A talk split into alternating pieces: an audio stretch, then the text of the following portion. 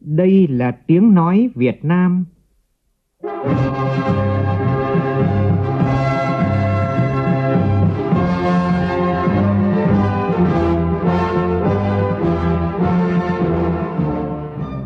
là tiếng nói Việt Nam, phát thanh từ Hà Nội, thủ đô nước Cộng hòa xã hội chủ nghĩa Việt Nam.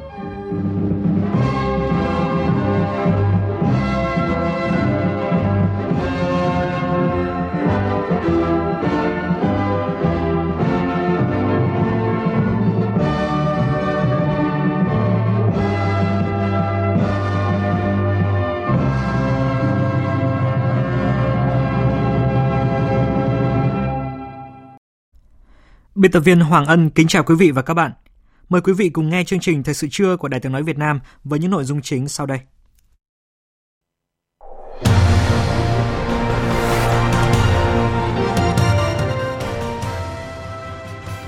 Sáng nay, Quốc hội đã biểu quyết thông qua dự thảo Bộ luật Lao động sửa đổi.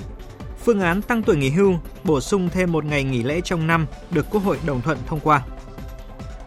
Bộ trưởng Bộ Lao động Thương binh và Xã hội yêu cầu các cơ quan chức năng Việt Nam phối hợp tìm 6 thuyền viên Việt Nam mất tích tại Hàn Quốc. Nhiều hoạt động thiết thực trên cả nước được tổ chức chào mừng Ngày Nhà giáo Việt Nam. Cũng trong chương trình trưa nay, chúng tôi giới thiệu đến quý vị những tấm gương thầy cô giáo tiêu biểu đã sung phong lên công tác tại các tỉnh miền núi phía Bắc 60 năm về trước. Trong phần tin thế giới, dư luận quốc tế lên án quyết định của Mỹ công nhận các khu định cư của Israel ở bờ Tây và cảnh báo quyết định có thể phá vỡ tiến trình hòa bình Trung Đông. Vượt qua bỏ phiếu tín nhiệm, chính phủ mới của Ba Lan chính thức vận hành.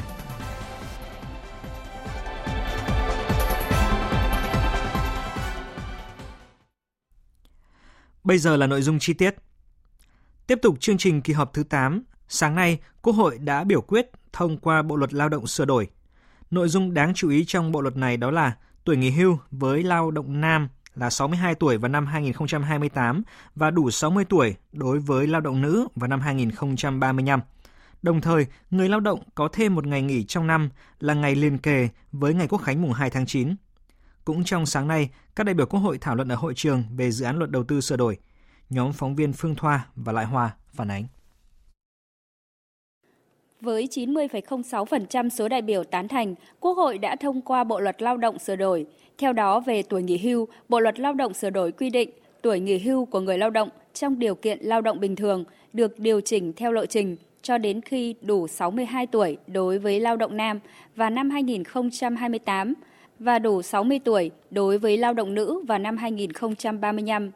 Theo đó, kể từ năm 2021, tuổi nghỉ hưu của người lao động trong điều kiện lao động bình thường là đủ 60 tuổi 3 tháng đối với lao động nam và đủ 55 tuổi 4 tháng đối với lao động nữ. Sau đó, cứ mỗi năm tăng thêm 3 tháng đối với lao động nam và 4 tháng đối với lao động nữ. Đối với quy định về giờ làm việc bình thường, Bộ luật quy định không quá 8 giờ trong một ngày và không quá 48 giờ trong một tuần. Người sử dụng lao động có quyền quy định thời giờ làm việc theo ngày hoặc tuần nhưng phải thông báo cho người lao động biết. Trường hợp theo tuần thì thời giờ làm việc bình thường không quá 10 giờ trong một ngày và không quá 48 giờ trong một tuần. Trong đó, nhà nước khuyến khích người sử dụng lao động thực hiện tuần làm việc 40 giờ đối với người lao động. Về vấn đề làm thêm giờ, Bộ luật Lao động sửa đổi quy định việc đảm bảo số giờ làm thêm của người lao động không quá 200 giờ trong một năm và người sử dụng lao động được sử dụng người lao động làm thêm không quá 300 giờ trong một năm trong một số ngành nghề công việc được quy định rõ tại Bộ luật Lao động sửa đổi.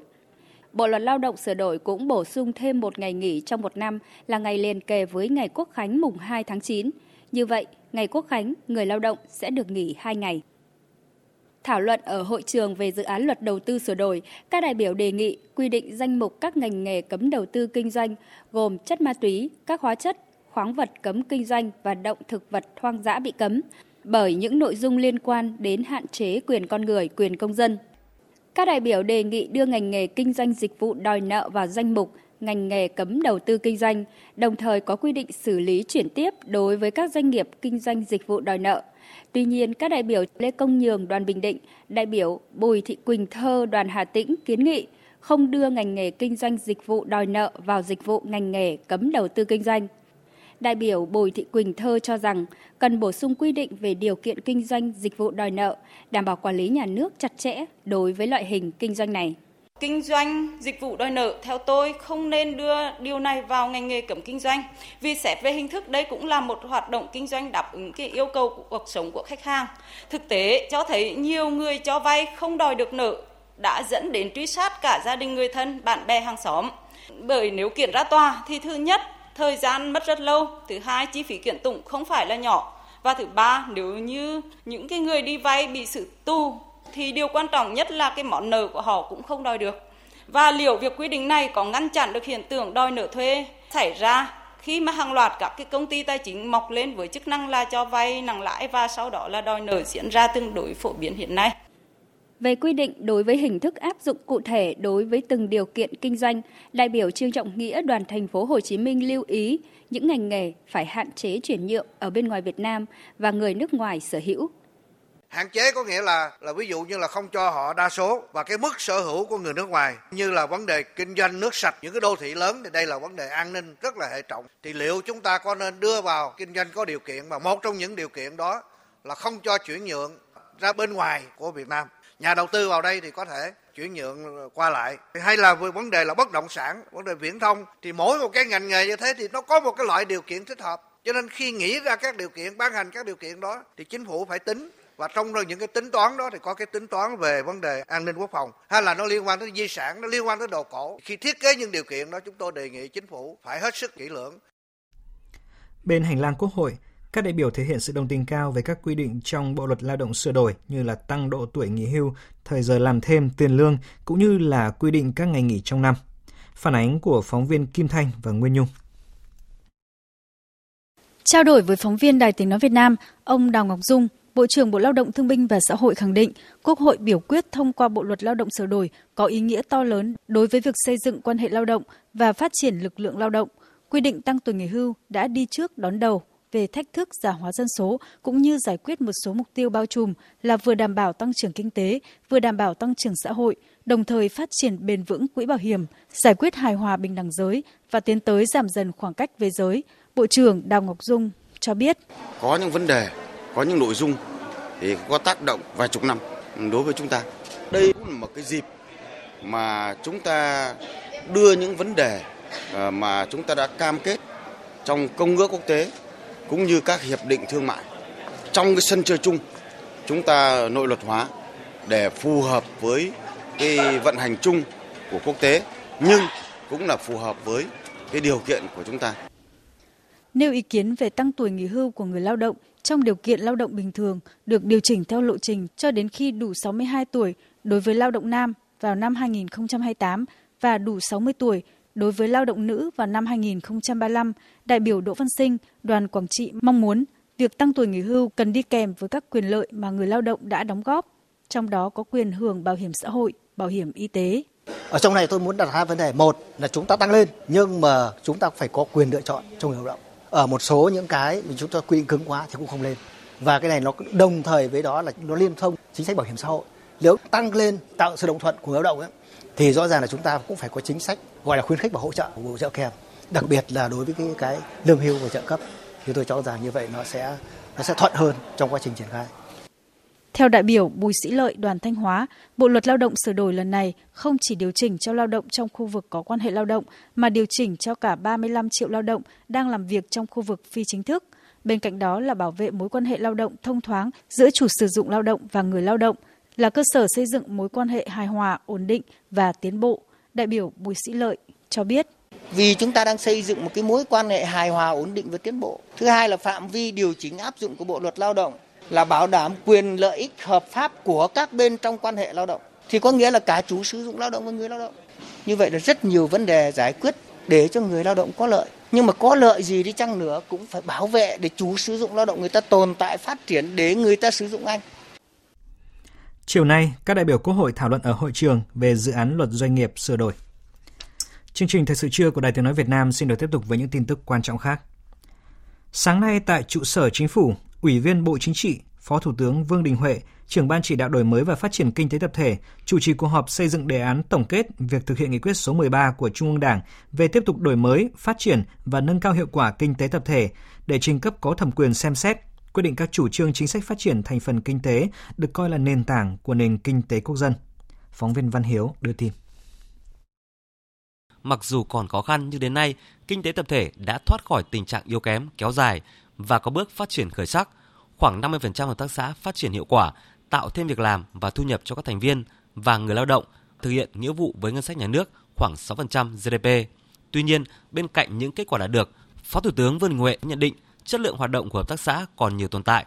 Sự quan tâm của cấp ủy chính quyền địa phương đối với kinh tế tập thể không đồng đều, đồng thời chỉ rõ để đánh giá hiệu quả của kinh tế tập thể không chỉ tập trung vào số lượng hợp tác xã, quy mô tài sản, doanh thu mà phải tính tới sự đóng góp tổng thể về kinh tế, xã hội, an ninh trật tự tại cơ sở, giảm chi phí đầu vào, gia tăng giá trị đầu ra cho từng thành viên của kinh tế tập thể theo đúng yêu cầu của nghị quyết số 13. Đánh giá hiệu quả kinh tế tập thể là chỉ căn cứ vào là gì tài sản rồi vốn rồi doanh thu rồi thu nhập của cái hợp tác xã đấy là như thế nào thôi. Thì nó bé như con kiến nhé. Nhưng cái hiệu quả chính mà trong cái nghị quyết Trung ương năm khoa 9 cũng đã nói rồi. Đánh giá hiệu quả của hợp tác xã là đánh giá tổng thể về cả mặt kinh tế, kể cả mặt chính trị, cả về mặt xã hội. Đánh giá tổng quát như thế. Và thứ hai về mặt kinh tế thì không chỉ là đánh giá cái hiệu quả của bản thân cái hợp tác xã đó, mà đánh giá cái hiệu quả là cái cái làm gia tăng cái giá trị cho những cái thành viên của hợp tác xã đó giảm chi phí đầu vào mà là tăng hiệu quả đầu ra cho nên cái hiệu quả của hợp tác xã nó tổng hòa của cái hiệu quả của bản thân hợp tác xã và các cái thành viên của của hợp tác xã khi được cung ứng dịch vụ đầu vào đầu ra. Về vấn đề luật pháp, Phó Thủ tướng đề nghị các bộ ngành thảo luận xin ý kiến Bộ Chính trị về việc xây dựng luật riêng về kinh tế hợp tác trong nông nghiệp trên cơ sở hệ thống pháp lý hiện nay. Bên cạnh đó, trưởng ban chỉ đạo cũng đặt ra vấn đề hợp tác xã ở Việt Nam chỉ tập trung phát triển số lượng hợp tác xã chứ không coi trọng phát triển thành viên, dẫn đến hiệu quả hoạt động của hợp tác xã không cao, chưa phát huy được vai trò chức năng của thành phần kinh tế hợp tác. Nhận lời mời của Đại tướng Ngô Xuân Lịch, Bộ trưởng Bộ Quốc phòng, Ngài Mark Esper, Bộ trưởng Bộ Quốc phòng Hợp Trung Quốc Hoa Kỳ thăm chính thức Việt Nam từ ngày 19 đến ngày 21 tháng 11 năm 2019. Sáng nay tại trụ sở Bộ Quốc phòng Hà Nội, Bộ trưởng Bộ Quốc phòng Ngô Xuân Lịch chủ trì lễ đón chính thức Bộ trưởng Bộ Quốc phòng Hợp Trung Quốc Hoa Kỳ Mark Esper. Cùng dự lễ đón có các tướng lĩnh, sĩ quan cấp cao quân đội nhân dân Việt Nam, Đại sứ Hợp Trung Quốc Hoa Kỳ tại Việt Nam Daniel Crittenbrink. Sau lễ đón, hai bên đã tiến hành hội đàm. Tin của phóng viên Thúy Hằng. Đại tướng Ngô Xuân Lịch chào mừng ngài Max Esper, Bộ trưởng Bộ Quốc phòng Hợp Trung Quốc Hoa Kỳ sang thăm chính thức Việt Nam trên cương vị mới. Tại hội đàm, hai bên chia sẻ các vấn đề cùng quan tâm và nhấn mạnh tầm quan trọng của việc gìn giữ môi trường hòa bình, ổn định để phát triển. Hai bộ trưởng đánh giá cao kết quả hợp tác quốc phòng Việt Nam Hoa Kỳ trong thời gian qua tiếp tục phát triển tích cực, đạt hiệu quả thiết thực, phù hợp với mối quan hệ đối tác toàn diện, đáp ứng nguyện vọng và lợi ích của nhân dân hai nước, nhất là trong lĩnh vực khắc phục hậu quả chiến tranh như tìm kiếm quân nhân mất tích, giả phá bom mìn, xử lý chất độc da cam dioxin, tham gia hoạt động gìn giữ hòa bình Liên Hợp Quốc, công tác đào tạo quân y, trao đổi kinh nghiệm nâng cao năng lực thực thi pháp luật trên biển, cứu nạn, cứu trợ thảm họa và hỗ trợ nhân đạo. Thời gian tới, hai bên thống nhất tiếp tục đẩy mạnh các nội dung hợp tác đã xác định trong bản ghi nhớ về thúc đẩy hợp tác quốc phòng, trong đó tập trung vào các lĩnh vực trao đổi đoàn cấp cao, tăng cường cơ chế tham vấn, đối thoại, hợp tác giải quyết hậu quả chiến tranh. Trước mắt hai bên tập trung triển khai dự án xử lý môi trường nhiễm dioxin tại khu vực sân bay Biên Hòa, tìm kiếm cứu nạn, cứu trợ thảm họa và hỗ trợ nhân đạo, an ninh biển, quân y, đào tạo tiếng Anh, nghiên cứu nhu cầu hợp tác về công nghiệp quốc phòng và gìn giữ hòa bình Liên Hợp Quốc.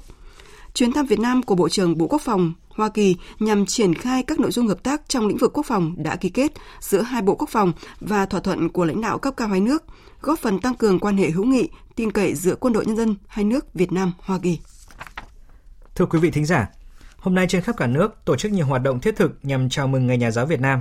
Cách đây 32 năm, với ý nghĩa tích cực của Ngày Quốc tế Hiến trương các nhà giáo 20 tháng 11, theo nguyện vọng của giáo giới cả nước, kiến nghị của Đại hội Công đoàn Giáo dục Việt Nam lần thứ 8 diễn ra vào tháng 4 năm 1982 và Bộ Giáo dục, Bộ Đại học và Trung học chuyên nghiệp, Tổng cục dạy nghề, Ủy ban bảo vệ bà mẹ trẻ em, Hội đồng Bộ trưởng, nay là Chính phủ, đã ban hành quyết định lấy ngày 20 tháng 11 hàng năm là Ngày Nhà giáo Việt Nam.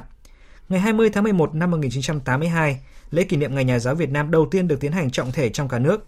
Từ đó đến nay, đây là ngày truyền thống của ngành giáo dục để tôn vinh những người làm công tác trồng người và hòa cùng không khí của cả nước trong ngày hội lớn, ngày hội truyền thống tôn vinh đội ngũ các thầy cô giáo và những người làm công tác giáo dục. Sáng nay, Học viện Chính trị Quốc gia Hồ Chí Minh long trọng tổ chức lễ kỷ niệm Ngày Nhà giáo Việt Nam 20 tháng 11. Tin của phóng viên Quang Chính. Tại lễ kỷ niệm, các đại biểu đã ôn lại truyền thống 70 năm xây dựng và phát triển của học viện. 70 năm qua, các thế hệ nhà giáo, nhà khoa học của học viện không ngừng lớn mạnh và trưởng thành, góp phần xứng đáng vào công tác đào tạo, bồi dưỡng cán bộ, trong nghiên cứu khoa học, tư vấn chính sách cho Đảng và Nhà nước.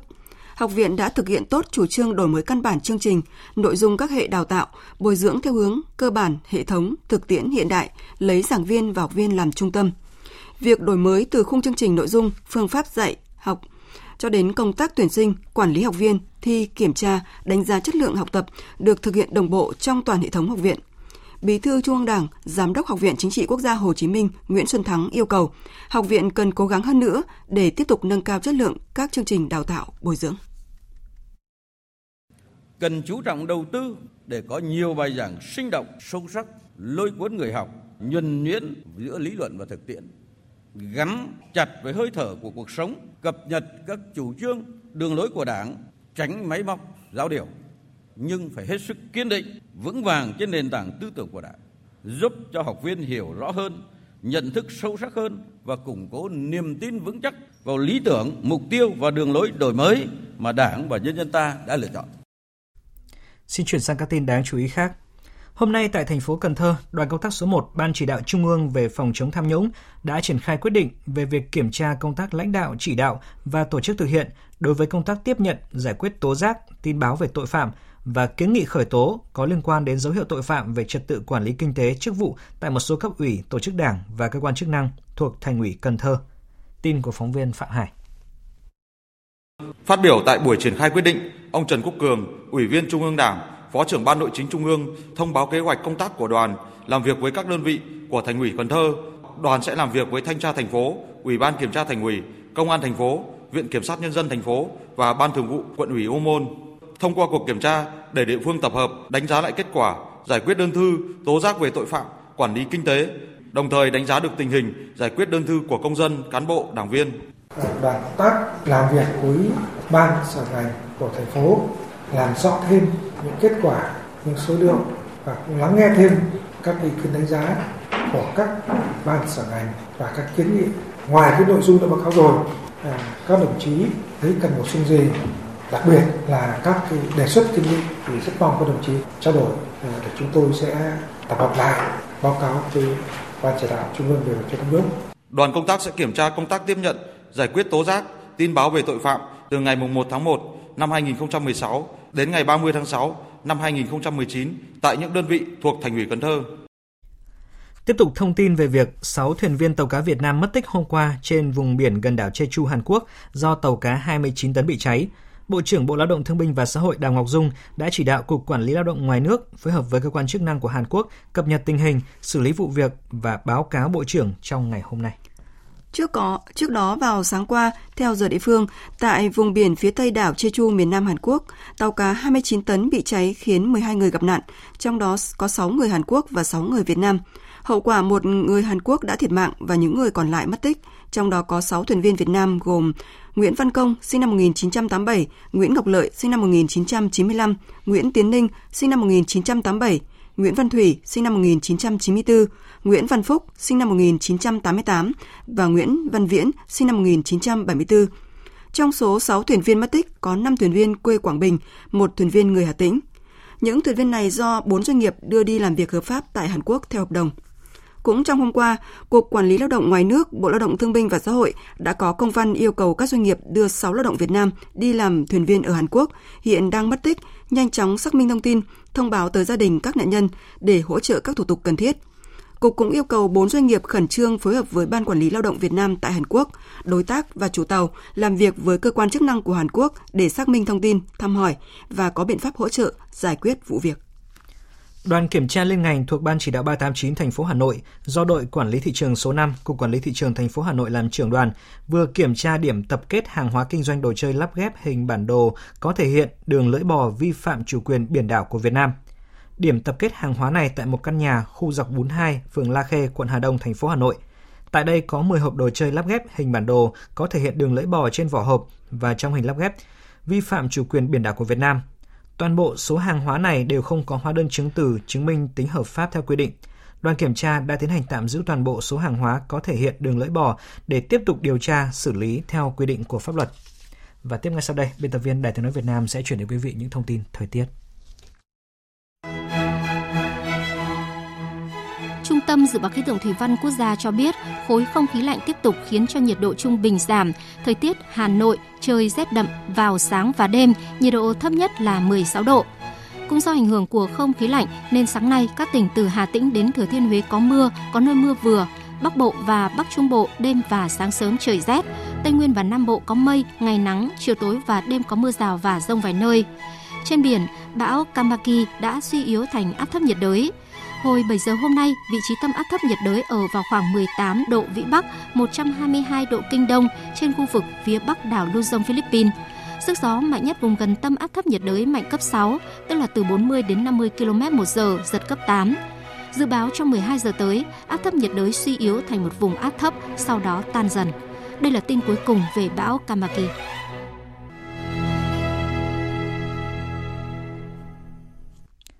Xin chuyển sang các tin tức quốc tế. Palestine và dư luận khu vực Trung Đông lên án quyết định của Mỹ công nhận các khu định cư của Israel ở bờ Tây và cảnh báo quyết định có thể gây bất ổn an ninh và hòa bình khu vực, phá vỡ tiến trình hòa bình Trung Đông. Phóng viên Ngọc Thạch từ Ai Cập đưa tin. Người phát ngôn của Tổng thống Palestine Nabil Abu Radena nói rằng tuyên bố này là vô hiệu và không thể chấp nhận. Palestine lên án quyết định hoàn toàn trái với luật pháp quốc tế và các nghị quyết quốc tế, các nghị quyết của Hội đồng Bảo an. Tổng thống Palestine kêu gọi thế giới bác bỏ và lên án quyết định của Mỹ vì đó là bất hợp pháp và đe dọa hòa bình, an ninh quốc tế, đồng thời nhắc lại rằng chính quyền Mỹ đã mất hoàn toàn uy tín trong tiến trình hòa bình. Đại diện thường trực của Palestine tại Liên Hợp Quốc Riyad Mansour đã gửi ba lá thư tới Tổng thư ký Liên Hợp Quốc, Chủ tịch Hội đồng Bảo an và Chủ tịch Đại hội đồng. Trong đó, bày tỏ lập trường của nhà nước Palestine bác bỏ tuyên bố của Bộ trưởng Ngoại giao Mỹ Michael Pompeo về khu định cư Do Thái ở bờ Tây. Đại diện Palestine cho biết Hội đồng Bảo an sẽ tổ chức một cuộc họp vào thứ Tư về vấn đề này. Chủ tịch Quốc hội Ả Rập bà Fahma al-Salami cũng bác bỏ thông báo của Ngoại trưởng Mỹ về các khu định cư của Israel. Bà Salami coi tuyên bố này của Mỹ là vi phạm trắng trợn luật pháp quốc tế, các nghị quyết của Đại hội đồng Bảo an Liên Hợp Quốc và các nghị quyết của Hội đồng Bảo an Liên Hợp Quốc. Chủ tịch Quốc hội Ả Rập nhấn mạnh rằng tuyên bố này là vô hiệu và không có hiệu lực pháp lý, đồng thời cảnh báo về hậu quả nghiêm trọng của nó đối với hệ thống quốc tế. Các nước trong khu vực như Thổ Nhĩ Kỳ và Jordani cảnh báo sự nghiêm trọng về quyết định của Mỹ đối với các khu định cư của Israel trên lãnh thổ của Palestine và những hậu quả của nó đối với tiến trình hòa bình.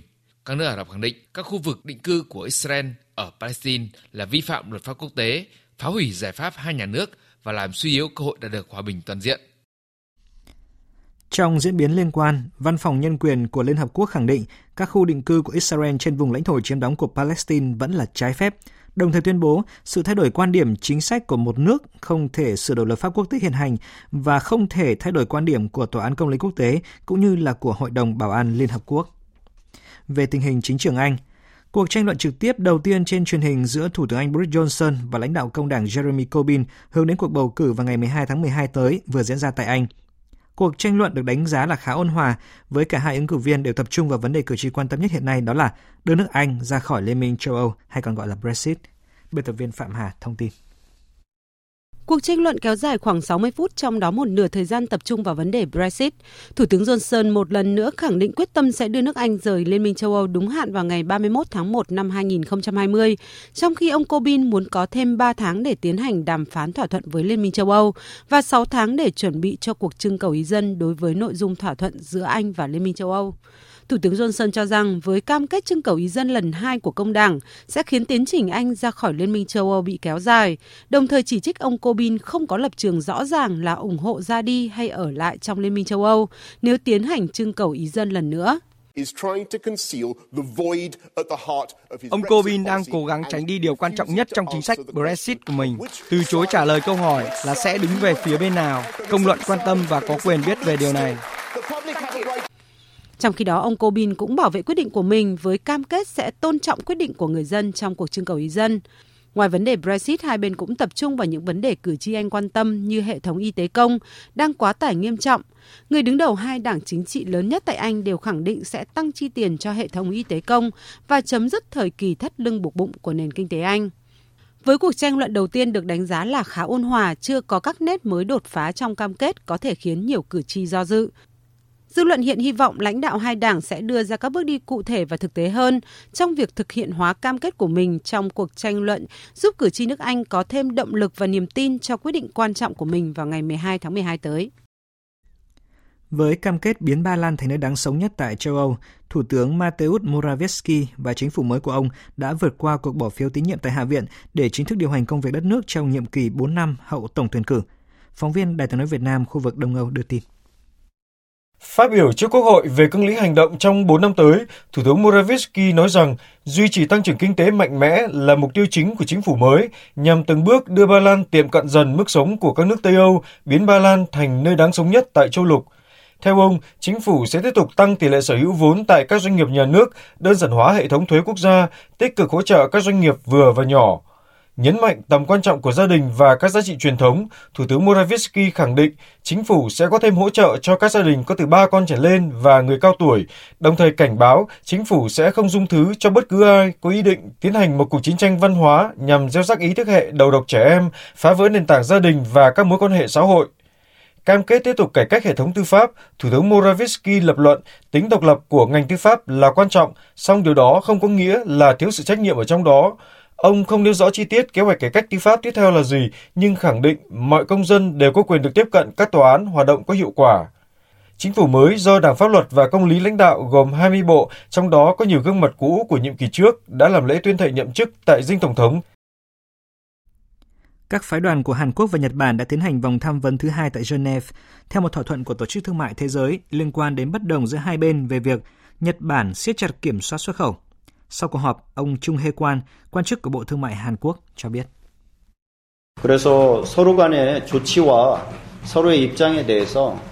Rõ ràng, chúng tôi đã hiểu sâu sắc hơn quan điểm và các biện pháp của mỗi bên.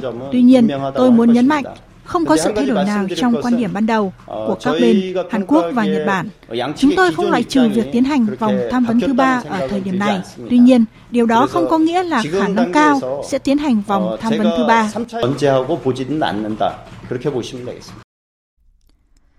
Nga vừa tuyên bố đã hồi hương 32 trẻ em là con em của các thành viên mang quốc tịch Nga thuộc nhóm nhà nước Hồi giáo tự xưng IS tại Iraq.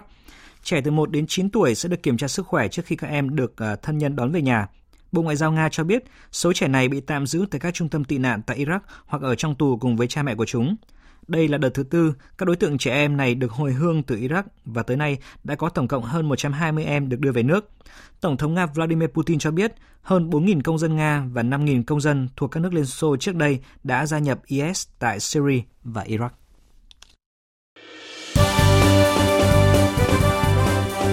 Thời sự tiếng nói Việt Nam Thông tin nhanh bình luận sâu, tương tác đa chiều.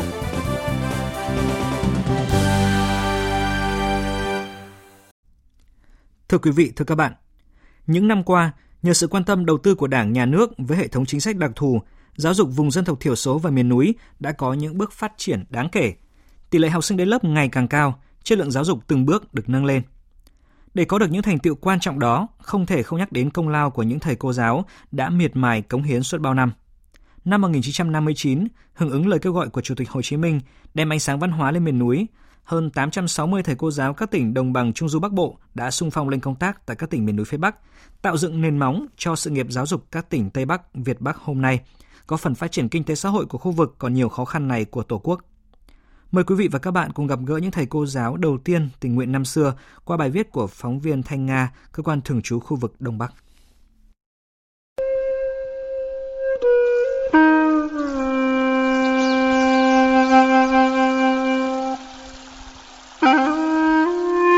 Thầy giáo anh hùng lao động Nguyễn Văn Bôn năm nay đã ngoài 80 tuổi. Nhưng khi nói về những năm tháng công tác tại Mù Cả, huyện Mường Tè, tỉnh Lai Châu, nhiệt huyết năm xưa lại ùa về. Năm 1959, tốt nghiệp trường sư phạm sơ cấp trung ương, nay là trường cao đẳng sư phạm trung ương và đang công tác tại tỉnh Thái Bình. Thầy giáo trẻ Nguyễn Văn Bôn đã viết đơn lên đường theo lời kêu gọi của Đảng và Bác Hồ. Xã Mù Cả, huyện Mường Tè, tỉnh Lai Châu, khi đó thuộc khu tự trị Thái Mèo, nơi thầy giáo Nguyễn Văn Bôn được phân công công tác có hơn 500 nhân khẩu đều là người Hà Nhì, không ai biết chữ và nhiệm vụ của các thầy giáo, cô giáo cắm bản là phải tự tìm lấy trò, tự dựng trường để dạy học. Thầy giáo Nguyễn Văn Bôn đã nhanh chóng học tiếng Hà Nhì, tìm hiểu phong tục tập quán của địa phương để tuyên truyền vận động đồng bào cho con đến lớp. Khi đó, xã Mù Cả có 7 bản cách nhau cả ngày đường. Thầy Bôn đã vận động các gia đình ở bản Mù Cả cho học sinh các bản khác ở nhờ góp gạo ăn cùng gia đình như con em trong nhà. Mô hình bán chú dân nuôi đầu tiên đã ra đời từ cách làm sáng tạo của thầy giáo Nguyễn Văn Bôn. Không bút viết, tôi bảo các em tập viết trên không và đọc theo. Và chưa có giấy viết, tôi bảo các em lấy ra chuối rừng, bỏ sống giữa, gấp lại gọn gàng, mang đến lớp làm giấy. Và đến nửa tháng sau, tôi mang tiền lương của tôi gửi về cán bộ châu là mua giấy bút, các em mới có giấy bút viết. Tôi là phu cõng chữ, về với bản Mồ xương, dễ danh gập gành bước, ước mơ dựng mái trường. Những câu thơ trong bài lên non của thầy giáo Phạm Lương Thơ ở xã Đại Hợp, huyện Kiến Thụy, thành phố Hải Phòng cũng là những gợi nhớ về 15 năm công tác tại vùng cao Bắc Hà, Lào Cai. Là hiệu trưởng trường cấp 1 Hoàng Thu Phố, huyện Bắc Hà, thầy Phạm Lương Thơ vừa là giáo viên cắm bản, vừa đảm nhận vai trò cố vấn công tác của xã. Để hoàn thành nhiệm vụ nặng nề này, chỉ 6 tháng sau khi nhận công tác, thầy Thơ đã thông thạo tiếng Mông và được đồng bào nơi đây coi như con em của bản. Tôi lên một cái là tôi cử giáo viên đi xuống các làng bản vừa dạy phổ thông vừa dạy bổ túc văn hóa cho dân mà phải xuống tận lương dạy ăn làm với họ dưới bản để mà dạy chữ. Tuy giáo viên mình ít nhưng mà tôi vẫn hoàn thành được xóa mù chữ cho dân trong 5 năm toàn xã. Đến tháng 3 năm 67 thì tôi về làm hiệu trưởng trường đào tạo cán bộ của huyện. Thì 74 thì tôi lại được điều về làm hiệu à, phó trường thiếu niên dân tộc vùng cao mà bây giờ nó có cái trường thanh niên dân tộc nội trú đấy. Tôi về tôi xây dựng đầu tiên. Trong đoàn giáo viên trẻ sung phong lên làm nhiệm vụ miền núi năm ấy, có một cô gái Hà Nội mảnh mai, cô giáo Đào Tố Mai. Vượt gần 500 cây số đến với các em học sinh miền núi tỉnh Lào Cai, cô giáo Mai đã cùng dân bản và các em học sinh lập lán dựng trường. Không chỉ dạy chữ, cô giáo Mai còn dạy nữ công gia chánh cho các em gái của bản. Trong hơn 10 năm làm nhiệm vụ tại vùng khó khăn của huyện Bát Sát, thị xã Cam Đường, tỉnh Lào Cai, dù sức khỏe không được tốt, nhưng cô Đào Tố Mai vẫn cố gắng đến thăm nhà, động viên tất cả các học sinh. Sống ở miền núi, chúng tôi yêu nghề hơn rất nhiều. Dù khó khăn, nhưng mỗi lần về xuôi nghỉ hè, chúng tôi đều đi mua sách để không ngừng nâng cao trình độ của mình. Bản thân tôi tuy sống ở miền biên giới Tổ quốc tỉnh Lào Cai có 10 năm, song đối với tôi đó là những tháng năm đẹp. Đó là nền tảng để sau này về xuôi tôi vẫn phấn đấu không ngừng. Những giáo viên đầu tiên cắm bản, cõng chữ lên non, giờ không ít người đã ở tuổi xưa nay hiếm. Có cả những thầy giáo, cô giáo không còn nữa. Họ là những người chắp cánh ước mơ cho thế hệ học trò các dân tộc thiểu số phát triển giáo dục vùng cao, tạo sức bật cho các tỉnh miền núi trong những năm tháng khó khăn nhất.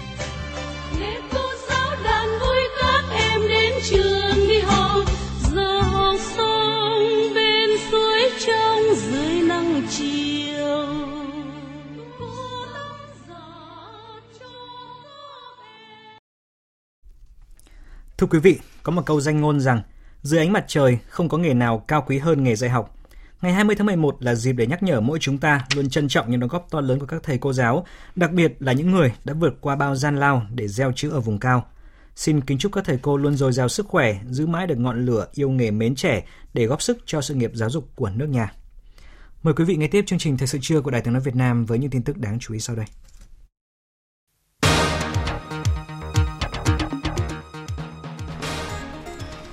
Bệnh viện Hùng Vương được trao tặng danh hiệu bệnh viện thực hành nuôi con bằng sữa mẹ xuất sắc đầu tiên tại thành phố Hồ Chí Minh.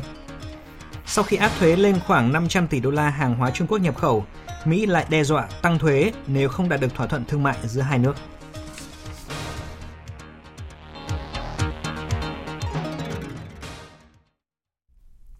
Thưa quý vị, thành phố Hà Nội và Hồ Chí Minh có tỷ lệ sản phụ chuẩn bị sữa công thức khi đi sinh cao nhất, nhưng ngược lại, tỷ lệ cho con bú sớm trong vòng 90 phút đầu sau sinh ở hai thành phố lớn này thấp nhất.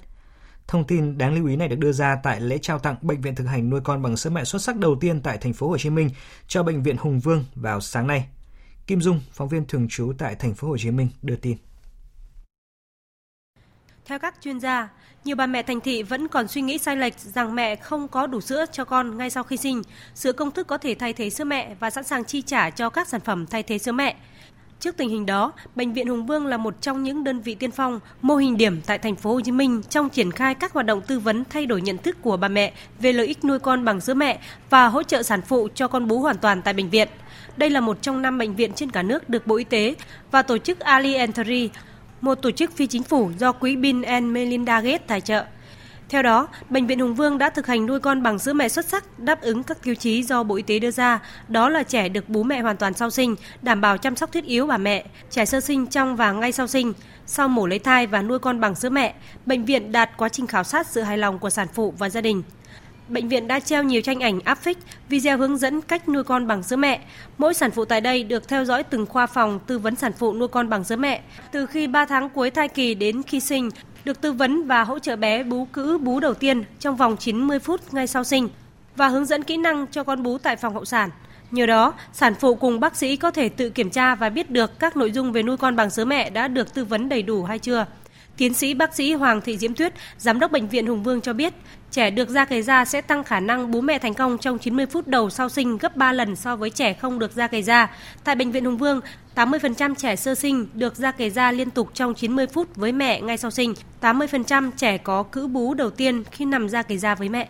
Bệnh viện cũng đã thành lập một cái nhóm chuyên chăm sóc da kề da cho cả sanh thường và sanh mổ chúng tôi đã tiến hành được à, hơn 90% các cái trường hợp là sanh mổ là được da kề da ngay từ à, khi bắt em bé ra khỏi bụng mẹ làm cho cái việc nuôi con bằng sữa mẹ được thực hành nhiều hơn, tốt hơn.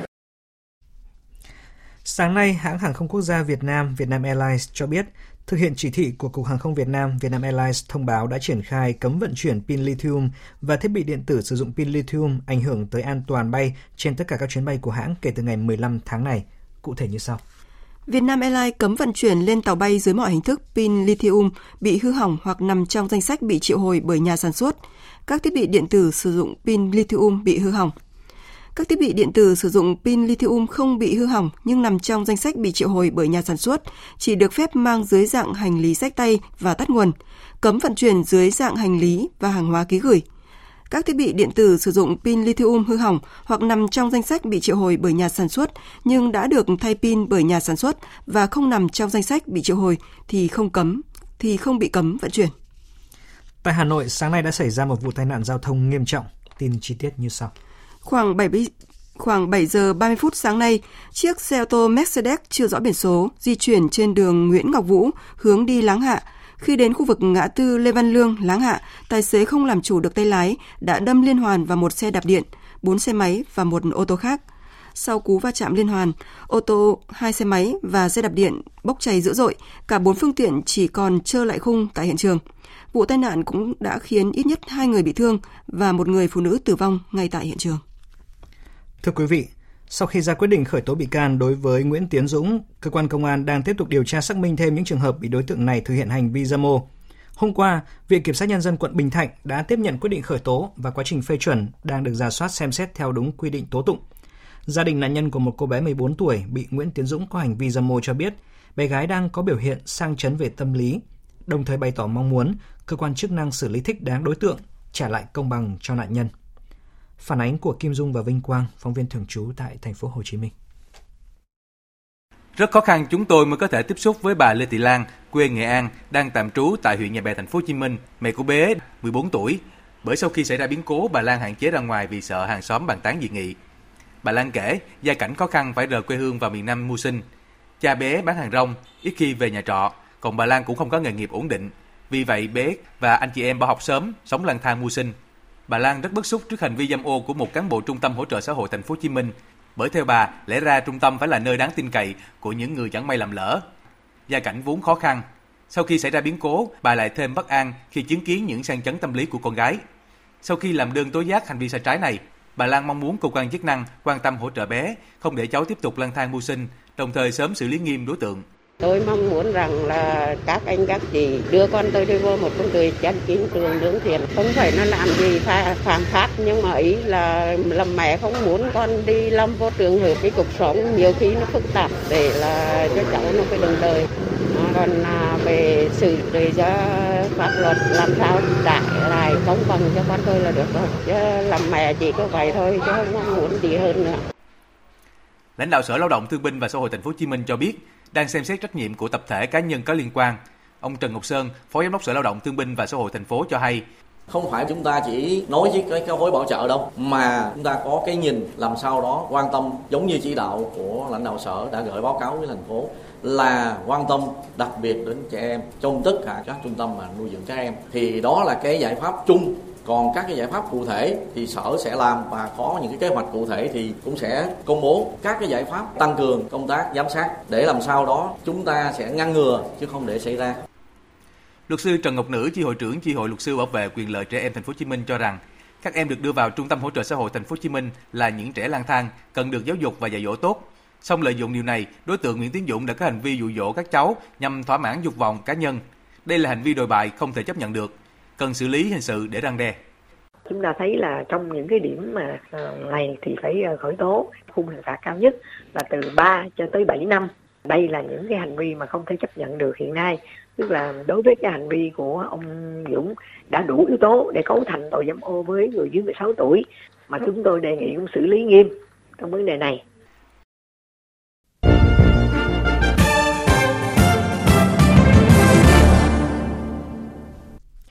Hội đồng Bảo an Liên Hợp Quốc với sự chủ trì của Anh, nước chủ tịch tháng 11, vừa tổ chức phiên thảo luận mở về vai trò của hòa giải trong duy trì hòa bình và an ninh quốc tế. Chủ đề thu hút sự quan tâm của các nước thành viên Liên Hợp Quốc với 62 lượt phát biểu. Tổng thư ký Liên Hợp Quốc Antonio Guterres đã tham dự và phát biểu. Phóng viên Đài tiếng nói Việt Nam thường trú tại Mỹ đưa tin. Nhấn mạnh hòa giải có vai trò xây dựng hòa bình một cách bền vững, các ý kiến ủng hộ đẩy mạnh việc sử dụng hòa giải trong giải quyết tranh chấp và đưa ra nhiều giải pháp cho vấn đề này. Tổng thư ký Liên Hợp Quốc Antonio Guterres cho rằng xây dựng lòng tin, tôn trọng sự thật và bảo đảm tiếng nói của các thành phần đều được lắng nghe là các nhân tố quan trọng trong tiến trình hòa giải. Các nước cho rằng trong tiến trình này, các nguyên tắc tôn trọng độc lập, chủ quyền và không can thiệp phải được đảm bảo. Các nguyên nhân gốc rễ dẫn đến xung đột phải được xem xét một cách công bằng. Phát biểu tại phiên thảo luận, Đại sứ Đặng Đình Quý, trưởng phái đoàn thường trực Việt Nam tại Liên Hợp Quốc khẳng định Việt Nam kiên trì nguyên tắc giải quyết các tranh chấp bằng các biện pháp hòa bình và cho rằng một trong những nguyên nhân dẫn đến việc các cuộc xung đột lặp đi lặp lại và kéo dài là hòa giải, hòa hợp dân tộc chưa hiệu quả và chưa được quan tâm đúng mức. Đại sứ Đặng Đình Quý nhấn mạnh, trong tiến trình hòa giải, quốc gia liên quan trực tiếp đến xung đột phải là nhân tố quyết định. Hòa giải phải được đặt trong một cách tiếp cận dài hạn và tổng thể vì giải quyết tận gốc các vấn đề chính trị, kinh tế, xã hội, công bằng và các vấn đề liên quan sẽ giúp xung đột được đẩy lùi một cách bền vững. Trong phát biểu của mình, đại sứ cũng đề cao vai trò quan trọng của các tổ chức khu vực trong việc trở thành một bên trong tiến trình hòa giải và vai trò của Liên Hợp Quốc trong việc xây dựng luật lệ, nâng cao nhận thức, điều phối và hỗ trợ quốc gia có tranh chấp. Tổng thống Mỹ Donald Trump lại có ý định tăng thuế lên hàng nhập khẩu từ Trung Quốc nếu không đạt được thỏa thuận thương mại nhằm chấm dứt cuộc chiến thương mại giữa hai nền kinh tế lớn nhất thế giới, vốn đang gây trao đảo các thị trường và làm tổn hại tới sự tăng trưởng toàn cầu. Phóng viên Phạm Huân thường trú tại Mỹ tiếp tục thông tin. Phát biểu tại phiên họp nội các diễn ra tại Nhà Trắng, Tổng thống Donald Trump nhấn mạnh nếu Mỹ không đạt được thỏa thuận thương mại với Trung Quốc, ông sẽ tăng mức thuế lên cao hơn nữa.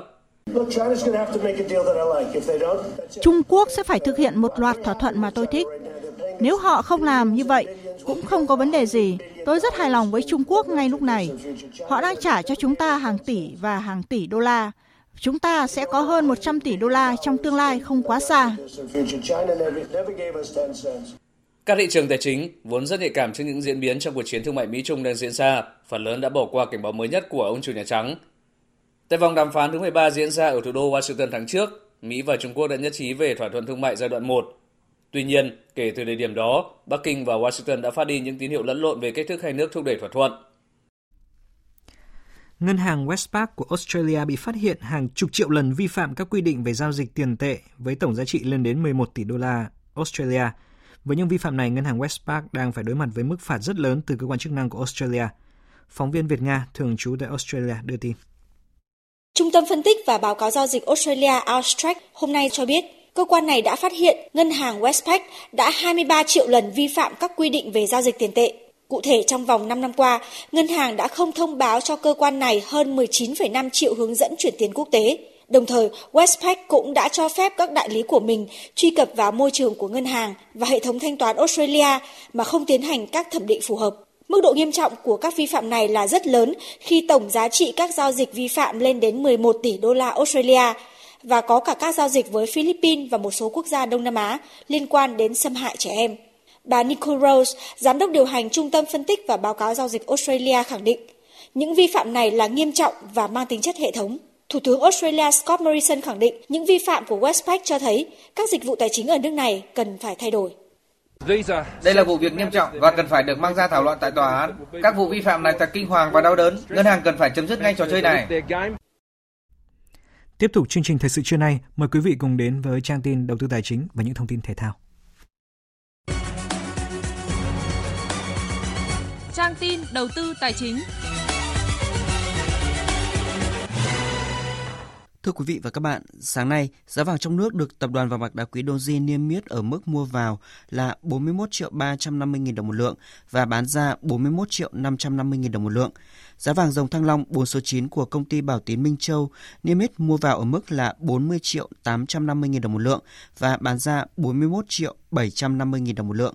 Còn giá vàng thế giới giao ngay ở mức 1.474 đô la Mỹ một ounce. Ngân hàng Nhà nước công bố tỷ giá trung tâm của đồng Việt Nam với đô la Mỹ ở mức 23.139 đồng một đô la, tăng 4 đồng một đô la. Đa số các ngân hàng thương mại như Vietcombank và BIDV niêm yết ở mức mua vào là 23.140 đồng một đô la và bán ra là 23.260 đồng một đô la.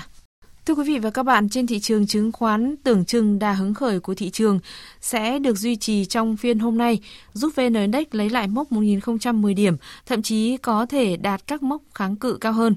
Tuy nhiên, sau khi mở cửa với sắc xanh nhạt, VN Index nhanh chóng quay đầu đảo chiều giảm điểm khi áp lực bán gia tăng trên diện rộng, khiến số mã giảm chiếm ưu thế trên bảng điện tử. Sự trở lại mạnh mẽ của VNM trong phiên hôm qua không được duy trì, mà mã này đã nhanh chóng quay đầu điều chỉnh trở lại. Kết thúc phiên giao dịch sáng nay, VN Index đạt 1.004,33 điểm, HNX Index đạt 105,17 điểm. Đầu tư tài chính biến cơ hội thành hiện thực. Đầu tư tài chính biến cơ hội thành hiện thực. Thưa quý vị và các bạn, sau một thời gian thị trường phát triển rầm rộ, các bất động sản du lịch theo hướng bền vững, lâu dài đang là xuống trong tương lai. Thế nhưng xuống này khá kén khách, kén chủ đầu tư. Phóng viên Hà Nho chuyển tới quý vị và các bạn bài viết về sức hấp dẫn và giải pháp phát triển các bất động sản du lịch trong tương lai với các nhà đầu tư biết nhìn xa trông rộng. Mời quý vị và các bạn cùng nghe. Trao đổi về xu hướng phát triển phân khúc bất động sản du lịch, ông Nguyễn Trần Nam, Chủ tịch Hiệp hội Bất động sản Việt Nam, nguyên Thứ trưởng Bộ Xây dựng cho rằng, miếng bánh trên thị trường bất động sản du lịch rất ngon, nhưng không phải ai cũng ăn được, bởi lẽ Đầu tư bất động sản du lịch khó khăn và thách thức hơn nhiều so với đầu tư nhà ở. Không phải bán đã là xong, mà quan trọng hơn là phải vận hành thế nào cho hiệu quả. Vì thế, ngay từ khâu thiết kế sản phẩm đã phải tính toán kỹ lưỡng để không những thu khách mua mà còn mang lại những trải nghiệm ấn tượng cho du khách sau này. Vì thế, để phát triển bền vững, thị trường cần có những nhà đầu tư có tâm, có tầm, tạo sức cạnh tranh, thu hút mạnh mẽ khách du lịch. Do vậy, bất động sản du lịch cần theo hướng đa dạng và nắm bắt các xu hướng phát triển trên toàn cầu. Chỉ những chủ đầu tư có đủ tầm nhìn như vậy mới tham gia đầu tư bất động sản du lịch. Với con số tiềm năng khách du lịch đến Việt Nam hơn 16 triệu khách tới đây thì sức hấp dẫn mở ra với những chủ đầu tư, những nhà đầu tư biết chờ đợi và có tầm nhìn chiến lược như vậy. Mặt khác, đây cũng là phân khúc khá kén khách, cần có nhìn nhận về cơ hội và tiềm năng sinh lời trong thời gian dài. Bản chất của bất động sản du lịch, theo ông Ngô Hữu Trường, Phó Tổng Giám đốc Tập đoàn Crystal Bay, thì đây là xu hướng bất động sản du lịch mới đã thành công trên thế giới, hoàn toàn có thể thành công ở Việt Nam. Đó là mô hình Apart Hotel, kết hợp giữa dịch vụ, tiện ích của khách sạn tiêu chuẩn quốc tế 5 sao và tiện ích của một căn hộ cao cấp, đáp ứng nhu cầu nghỉ dưỡng du lịch của cả ba thế hệ. Cái mô hình là phát Hotel này, chia sẻ tiện ích này có thể đáp ứng được nhu cầu ba thế hệ trong cùng một thời gian và trong cùng một địa điểm và đó là xu hướng du lịch mới về trải nghiệm là gia tăng giá trị hạnh phúc của cuộc sống để nhằm cho khách du lịch trải nghiệm và mục đích cuối cùng là gia tăng chỉ số hạnh phúc trong cuộc sống. Giáo sư Đặng Hùng Võ nhìn nhận đây là phân khúc bất động sản du lịch đang hấp dẫn các nhà đầu tư trên thế giới, đặc biệt là những người có xu hướng du lịch và đầu tư trong tương lai. Tôi cho rằng là tiềm năng du lịch của Việt Nam rất lớn, cơ hội cực kỳ lớn, nhưng liệu chúng ta có bị lãng phí hay không chính là câu hỏi lớn được đặt ra mà nếu chúng ta không biết làm thì nó sẽ lãng phí tức là nó sẽ cứ cứ sập sệ như thế này thôi thế thì đấy chính là cái mà tôi cho rằng cái cái nguy hiểm hiện nay là triển vọng đến nay phải nói là hoàn toàn phụ thuộc vào khu vực quản lý nhà nước anh có đồng bộ được trong phát triển hay không giữa thuế giữa phát triển giữa vốn ờ, rồi về đất đai Trong tương lai, đây là mô hình đầu tư lâu dài bền vững, dài hạn và trung hạn. Mô hình 4 trong một này kết hợp nghỉ dưỡng, trải nghiệm khám phá và du lịch, thu hút nguồn khách trong nước và quốc tế. Chi phí vận hành khi tỷ lệ lấp đầy khoảng 70% thì lợi nhuận ổn định và lâu dài. Tuy vậy, khi Việt Nam xác định phát triển kinh tế du lịch có khả năng cao, thì bất động sản du lịch cũng cần chú trọng phát triển và xu hướng này rất cần góc nhìn chiến lược bền vững của các chủ đầu tư và hướng tới cuộc sống nghỉ dưỡng của các khách du lịch Việt Nam và thế giới trong tương lai.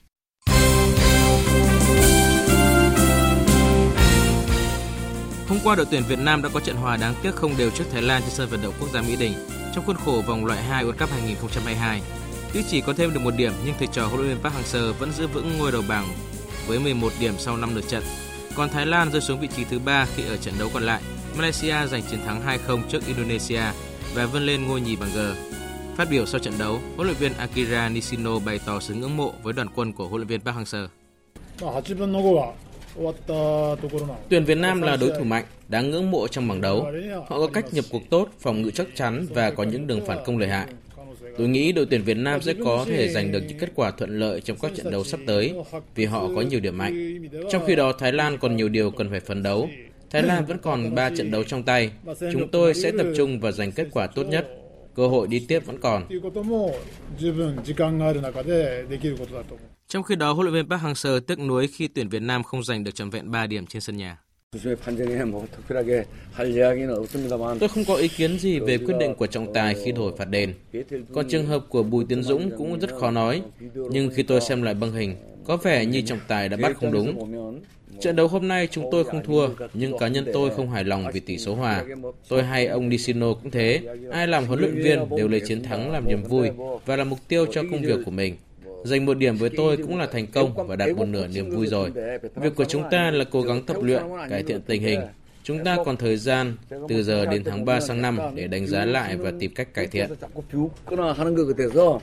Nói về việc anh Đức giã từ đội tuyển quốc gia sau trận đấu này, huấn luyện viên Park Hang-seo cho biết. Anh Đức đã đóng góp rất nhiều cho đội tuyển Việt Nam và phát huy vai trò đàn anh trong đội. Giữa mùa giải vừa qua, anh Đức cũng bị chấn thương và phải điều trị khá lâu. Cách đây vài ngày, anh Đức đã trình bày ý định giã từ đội tuyển quốc gia để tạo cơ hội cho các đàn em. Cá nhân tôi vẫn mong anh Đức ở lại, nhưng tôi tôn trọng quyết định của cậu ấy. Trong bữa cơm trưa này, anh Đức đã thông báo trước toàn đội. Hôm nay tôi cũng tạo điều kiện trao cơ hội cho anh Đức trong trận đấu cuối cùng cho đội tuyển quốc gia. Hành trình của tuyển Việt Nam tại vòng loại thứ hai World Cup 2022 khu vực châu Á sẽ tiếp tục vào ngày 31 tháng 3 năm sau với chuyến làm khách trên sân của Malaysia.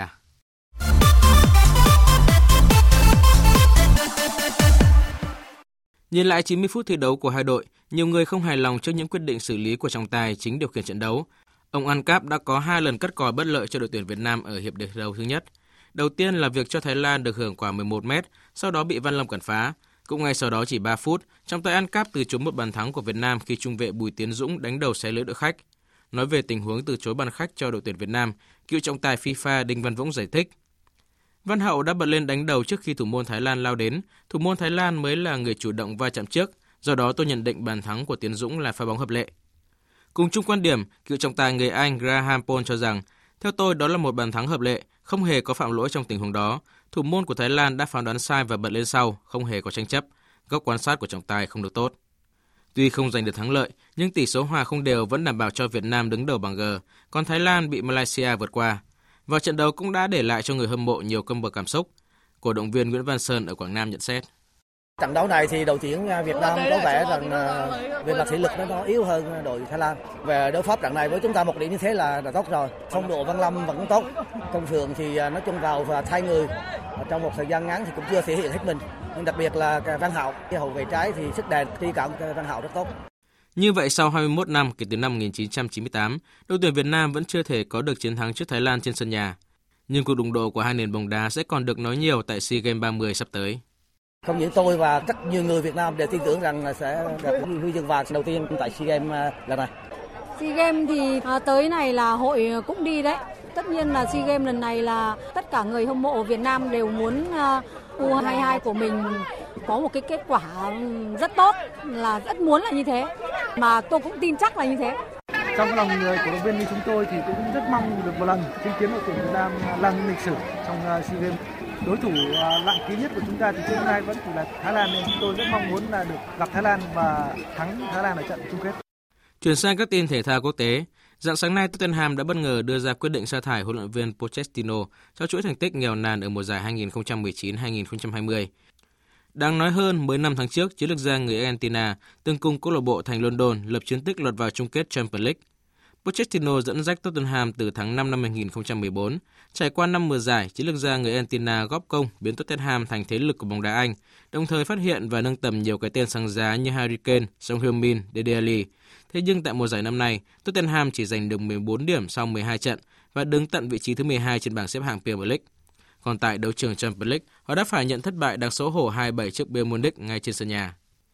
Cũng trong dạng sáng nay, ở trận đấu quyết định với Hungary, lợi thế sân nhà cùng sự tỏa sáng đúng lúc của bộ đôi Bale và Ramsey đã giúp xứ Uen giành chiến thắng 2-0 trước Hungary. 3 điểm giành được giúp xứ Uen vươn lên vị trí nhì bảng với 14 điểm, xếp sau Croatia 17 điểm, nhưng tạo được cách biệt an toàn một điểm so với Slovakia và 2 điểm so với Hungary. Khi ở vòng loại khép lại sau 8 vòng đấu, Kết quả ngoạn mục này cũng giúp xứ Wales giành tấm vé thứ 20, tấm vé chính thức cuối cùng của vòng loại để tiến thẳng vào vòng chung kết Euro 2020. Dự báo thời tiết Bắc Bộ và khu vực Hà Nội nhiều mây có mưa vài nơi, chiều giảm mây hừng nắng, gió đông bắc cấp 2, cấp 3, đêm trời rét, nhiệt độ từ 16 đến 26 độ, riêng Lai Châu, Điện Biên, nhiệt độ cao nhất 27 đến 30 độ. Các tỉnh từ Thanh Hóa đến Thừa Thiên Huế nhiều mây, phía Bắc có mưa vài nơi, phía Nam có mưa, có nơi mưa vừa, mưa to và rông, gió Bắc đến Tây Bắc cấp 2, cấp 3, phía Bắc đêm trời rét, nhiệt độ từ 18 đến 25 độ. Các tỉnh ven biển từ Đà Nẵng đến Bình Thuận nhiều mây, chiều có mưa, có nơi mưa vừa, mưa to và rông, đêm có mưa, mưa rào rải rác. Riêng Ninh Thuận, Bình Thuận có mây, có mưa rào và rông vài nơi, gió Đông Bắc cấp 2, cấp 3, nhiệt độ từ 22 đến 31 độ. Tây Nguyên và Nam Bộ có mây, chiều nắng, chiều tối và đêm có mưa rào và rông vài nơi, gió Đông Bắc cấp 2, cấp 3, nhiệt độ từ 23 đến 33 độ, có nơi trên 33 độ. Tiếp theo là dự báo thời tiết biển. Bắc Vịnh Bắc Bộ không mưa, tầm nhìn xa trên 10 km, gió Đông Bắc cấp 4, cấp 5. Nam Vịnh Bắc Bộ, vùng biển từ Quảng Trị đến Quảng Ngãi, vùng biển từ Bình Định đến Ninh Thuận, vùng biển từ Bình Thuận đến Cà Mau và từ Cà Mau đến Kiên Giang có mưa rào và rông vài nơi, tầm nhìn xa trên 10 km, gió Đông Bắc cấp 5, có lúc cấp 6, giật cấp 7, biển động. Khu vực Biển Đông có mưa rào và rông vài nơi, tầm nhìn xa trên 10 km, gió Đông Bắc cấp 5, có lúc cấp 6, giật cấp 7, biển động. Khu vực quần đảo Hoàng Sa thuộc thành phố Đà Nẵng không mưa, tầm nhìn xa trên 10 km, gió Đông Bắc cấp 6, giật cấp 8, biển động. Khu vực quần đảo Trường Sa, tỉnh Khánh Hòa và Vịnh Thái Lan có mưa rào và rông vài nơi, tầm nhìn xa trên 10 km, gió Đông Bắc cấp 4, cấp 5. Riêng phía Tây của quần đảo Trường Sa có lúc cấp 6, giật cấp 7, biển động. Những thông tin thời tiết vừa rồi cũng đã kết thúc chương trình Thời sự trưa nay của Đài Tiếng Nói Việt Nam. Chương trình do các biên tập viên Hoàng Ân, Thu Hằng, Hằng Nga biên soạn và thực hiện với sự tham gia của kỹ thuật viên Tuyết Mai. Chịu trách nhiệm nội dung Nguyễn Thị Tuyết Mai. Xin tạm biệt và hẹn gặp lại.